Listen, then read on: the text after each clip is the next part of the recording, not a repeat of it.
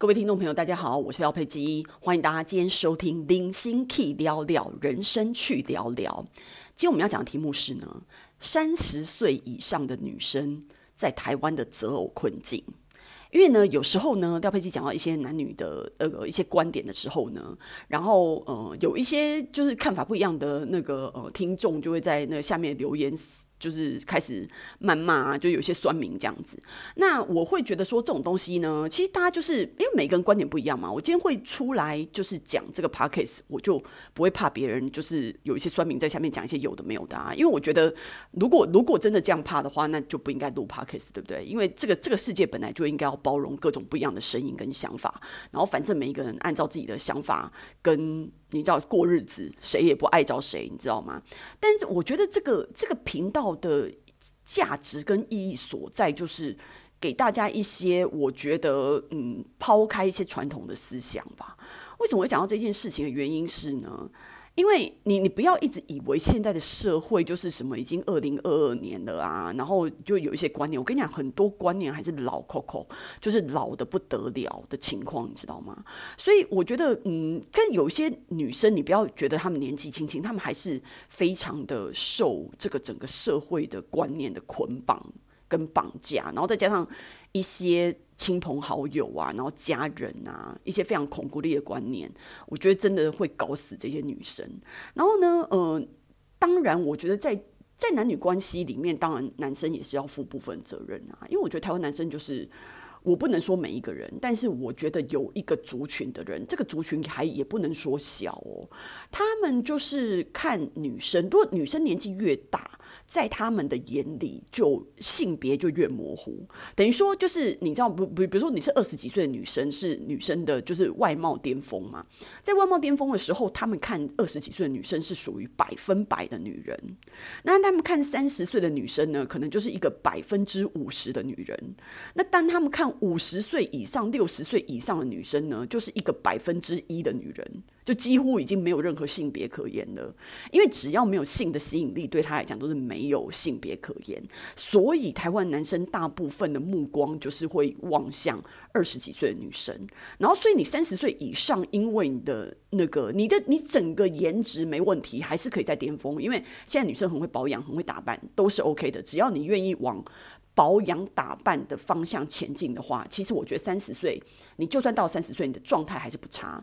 可是不管你的状态差还是不差，你事实上就是超过三十岁。那当你事实上就超过三十岁的时候呢，你在男生的，我说的是台湾男生眼里的价值是往下的。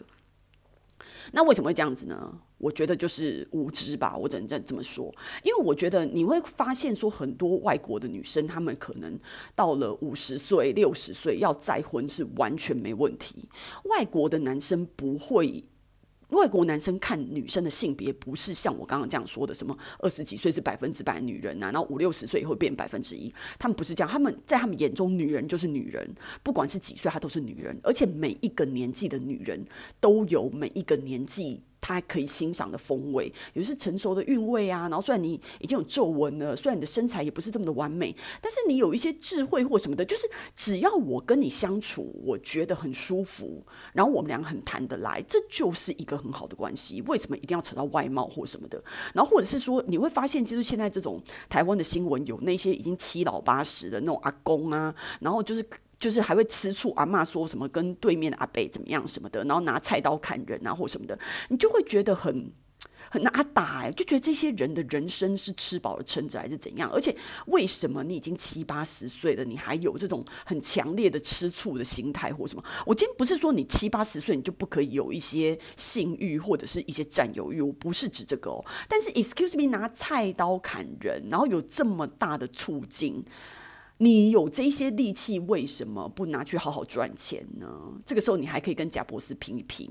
所以我就觉得说，就是很无聊嘛，你知道为为为为什么会这样子呢？那个就是一种男女关系非常的不健康，然后老旧的观念，就是女生在你的心里面就是可能有几个不一样的功能。第一个是呃呃性欲的工具，所以你就觉得说他需要就是很美这样子。那我觉得会娶没关系啊，平等啊，女生看男生也可以是性欲的工具嘛，对，互相 OK fine。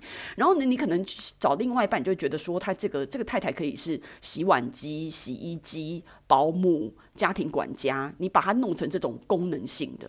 当你把它弄成个，那你不会觉得洗碗机、洗衣机你也不需要？对啊，现在已经有机器啦，这个东西你去买就可以啦。保姆也可以付钱啊，你知道吗？管家也可以啊。就是现在的男女关系里面，为什么？现在的婚姻跟感情会这么难经营的原因，是因为我刚刚说的，如果你把对方当成任何一种工具，以上我刚刚说的任何一种工具，它都能够延长你们的关系。因为比如说，哦，我就是一个没钱的女生，然后今天为什么不跟这个男人离婚的原因是我刚离婚，我就没有办法享有这么好的物物质水平了，所以我必须还是要跟他绑在一起，因为就是我不能离开他，离离开他的代价跟。呃，我失就离开他的代价等于我失去这这种呃生活水平的代价，比较起来，我觉得我宁愿继续在这个臭烂的关系里面，但是我可以维持好的生活水平，他就可以有这样子对这样的呃对价关系的情况之下，这个女生就愿意继续她的感情。可是现在的女生她也可以自己赚钱，然后她也可以安排自己的生活的时候。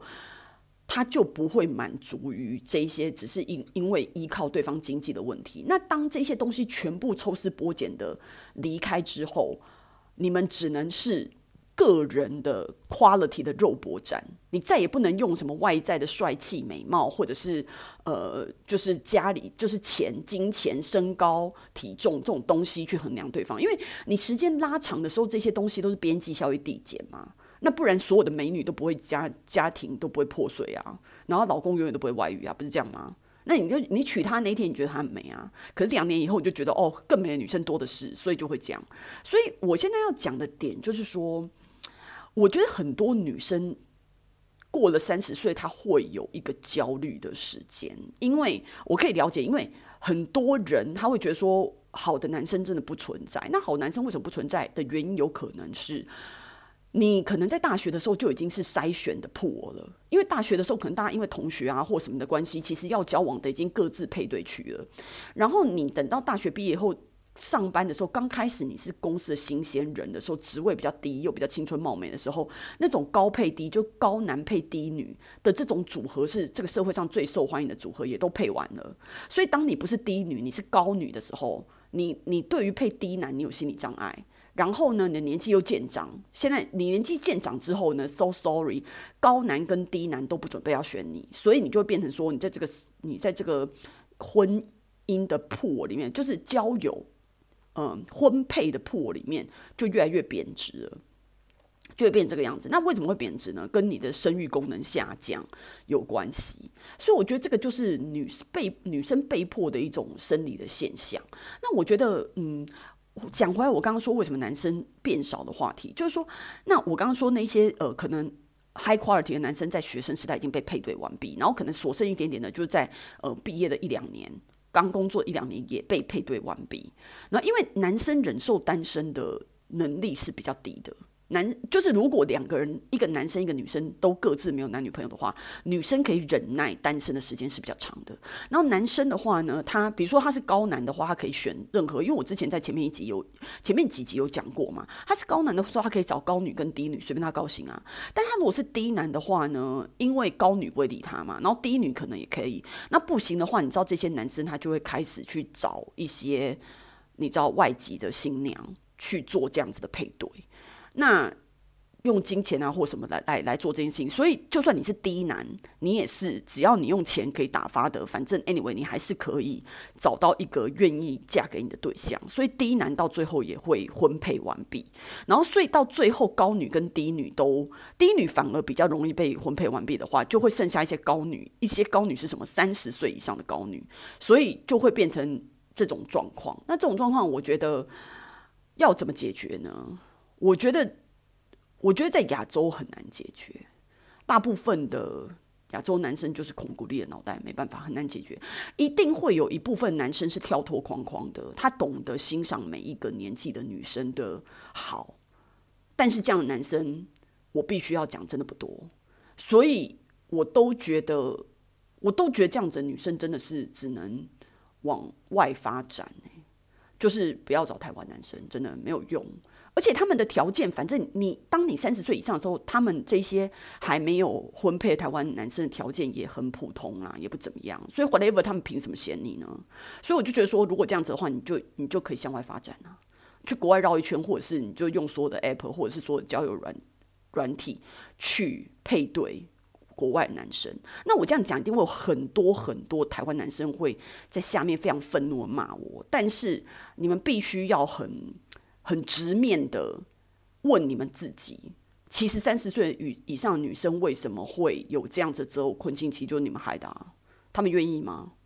你你就是你们这种莫名其妙的眼光去造成这样子的结果啊！当然也也会有一部分男生说啊，那台湾女生就很难搞啊，眼光很高啊，什么什么的。我觉得你知道，根根据经济学的理论，每一个人都可以找到一个最适合他的对象。那它就是一个经济学平衡的结果。你各方面，如果你达到一个经济学的平衡，你就可以找到一个跟你 balance 的对象。他为什么没有找到？就是他没有找到这个平衡的人啊。那为什么没有找到这个这些平衡的人？就是我刚刚说的，你们这些固有的孔古力，一心一意只在乎外貌。你知道，像那种像我跟我一样年纪的男生，四十几岁的男生，就也有分成两部分。有一部分男生他是。我跟你讲，他如果还要再找另外一半的话，比如说他现在离婚了，他想要再找另外一半，有的男生可以接受年龄跟他差不多的，比如说可以小于等于，但是几乎没有男生愿意找大于他自己年龄的的女生。那他小于等于呢？他最多就是等于啦，就跟他同年纪，我觉得等于也够好了。OK，那所以比如说，如果你现在四十五岁，我随便乱讲，四十五岁他可以找四十五岁以下女生都可以，二十五岁到四十五岁都可以。那就是变成这样子，可是呢，他他会发现，如果他真的找二十五岁的女生的话，他非常难聊，因为二十五岁到四十五岁这二十年的 gap 真的太大了。现在的社会变化很快，其实你没有办法跟他有一个深入的聊天，或者是人生的看法。可是有一些男生不在乎，他只要皮相，他只要表象就好了，他就是要年轻漂亮的太太，他就是要年轻漂亮的另外一半。至于有没有心灵的交流，They don't care，所以就是有可能是这样，可是还是有部分男生他是要找，就是比较接近他自己的实际年龄的女生，他觉得比较谈得来。可是就算他这样想哦，他的认觉是从三十五到四十五，也不是四十五到五十五哦。